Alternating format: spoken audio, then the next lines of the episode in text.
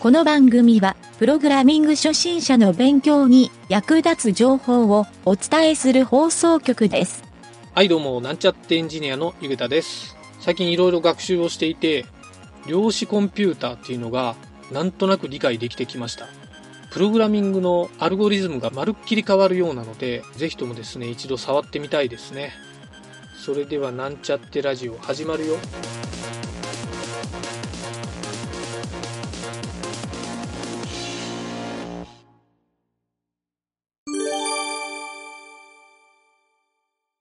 はい、それではプログラミングレッスンの CSS 編に行きたいと思います。今回は領域について学習してみたいと思います。CSS で要素をコントロールするときに一定のスペースを空けて設置をしたいと。いわゆるタグを配置したときにこうぎゅうぎゅうに詰められている状態ではなくて一定の間隔を空けたいなというケースが結構あるんですけど、こういった時に初心者の人がですね、僕もよく見かけるんですけど、縦にスペースを空けたい場合に、結構 BR タグをいっぱい書いてしまうっていうケースがあるんですね。はい。ちなみにこの BR タグは、重複記述っていうのはバリデーションエラーになるっていう、W3C では一応 BR は重複で書かないようにっていう規定があるようなので、えーこういう BR とかで開業コードとして縦にですね、スペースをたくさん作りたいっていう時に BR を使うっていうのはあまりよろしくなくて、そういった場合に使うのは、マージン設定っていうのがあるんですけど、こういうマージン設定とかですね、基本的に HTML のこの要素っていうのは、えーいろいろとですね、スペースの規則があるので、今日はそのスペースという領域ですね。この領域について学んでいきましょう。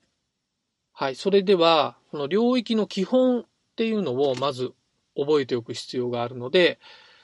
えー基本的に HTML のタグすべてに対してこの領域っていうのは存在しているので、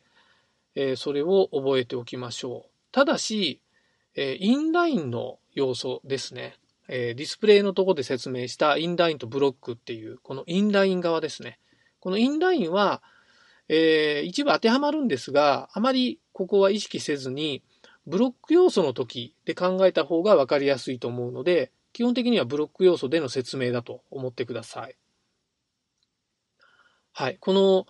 スタイルシートの領域っていう、これはですね、大きく分けて4つの階層構造になってるっていうのを、えー頭の中に入れておきましょう。はい。よくですね、ホームページで説明してあるのは、四角い枠が書いてあって、その中に、えーどんどんちっちゃい四角を入れていくような感じで、一番外側の四角が、えー第一階層ですね。これがマージンって呼ばれる領域になります。で、続いて、その次の内側にある四角が、ボーダーっていう領域になりますね。で、さらにもう一段階内側にあるのが、パディングっていう領域になるんですけど、で、最後はタグの中身になるので、これは名称はないんですけど、そのタグごとのインナーの値という状態になります。この4つのですね、階層を頭に入れておくと、えーこのタグのですね、領域構造っていうのは理解しやすいと思います。はい。それでは、ちょっとそれぞれの領域の階層について説明しますが、基本的にはですね、この領域はすべて上下左右、個別にもセットできるし、まとめてセットするっていうこともできるので、えーそれで四角をこう内側に、こう中にどんどん入っていくような、そういった階層構造を頭に入れておくといいと思います。はい。それでは領域の一番外側のマージンですね。これは、えーその要素のですね、周辺のサイズ、いわゆる外側にはみ出すサイズで、上下左右に隣接するタグの、えー間にどのぐらいのスペースを設けるかという、タグとタグとの間のスペースの部分ですね。これがマージンにあたります。はい。で、次にですね、ボーダー。これはですね、あまり領域としては見られにくいんですけど、大体えー1ピクセルで何かラインを引く場合とかに使われるんですけど、えーそういった時に線を引く領域っていうふうに覚えておくといいと思います。ちょっと裏技でよく使うパターンとしては、矢印を作ったり、えー三角形とかをですね、裏技で表すことができるんですね。そういった場合に、このボーダーに結構大きい値を入れて、画像を作っていくっていうやり方はよくやりますね。はい。えー続きましてはですね、第3階層のパディングですね。これは要素の内側に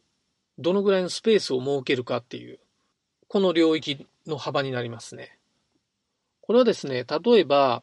えー入力フォームでテキストの入力フォームを作ったときに、えーテキストの入力ボックスのそのボーダーラインからパディングがゼロの状態だとすると、えーそこの線にですね、文字がこうくっついてしまうような状態になるんですね。結構見ていて、少しスペースがないと、ちょっと圧迫感があるので、デザイン的にもあんまり綺麗には見えないと思うので、えーこのパディングっていう値を入れて、必ず余白を持たせるっていうことをデザインをセットする段階でよくやる行為になるので、このパディングのセットっていうのはよく覚えておくといいと思います。はい。で、あとはタグの中身になるんですけど、ここでですね、一つ覚えておきたいのは、えー各要素はですね、ブロック要素の場合は必ずサイズっていうのがついているので、水とハイトっていう、まあ要するに横の長さと、えー縦の高さですね。このサイズが指定されてるんですけど、えーちょっと細かい話になりますが、一番外側のマージンっていうのは、このサイズには含まれない値になります。なので、実際のこのマージンを指定したサイズっていうのは、えー幅とか高さにプラスした状態で考えなければいけないですね。はい。その画面に配置する場合、えーどこにどういうふうに設置されるかっていうのは、そういった計算をしながら行っていく必要があります。はい。次にボーダーについても、これはですね、ちょっとややこしいんですけど、1ピクセルで作ったボーダーっていうのは、この、えー、ウィズの値、幅の値とか高さの値、ハイトの値からですね、ここから差し引く、差し引いた状態で中の要素が作られていくことになります。はい。あと、パディングも同じで、えー例えば、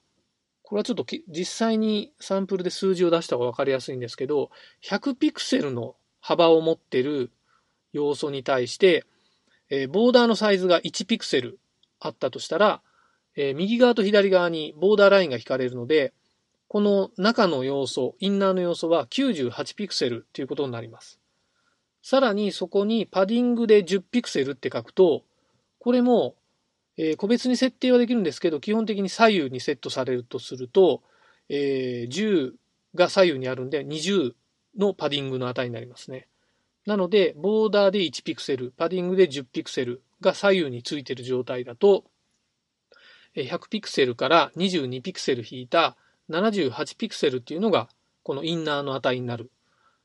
っていうふうに考えておいた方がいいと思います。逆に言うと、このインナーの値に、このパディングとボーダーの値を、え追加した状態、プラス、えこのマージンの値を追加したっていうのが、この一つの要素。まあ中にいっぱいタグが入ってる状態の方が多いと思うんですけど、そういった時に、えサイズの計算をするっていうのはそういう状態を考えるといいと思います。ちょっと複雑になったので、えーなかなかですね、ついてこれない方もいるかもしれないんですけど、画面の配置をですね、結構計算しながらやるときは、この領域っていうのを非常に意識してやらないといけなくなるので、えーこの今回学習したこの領域の基本原理原則は覚えておくといいと思います。はい、本日は以上になります。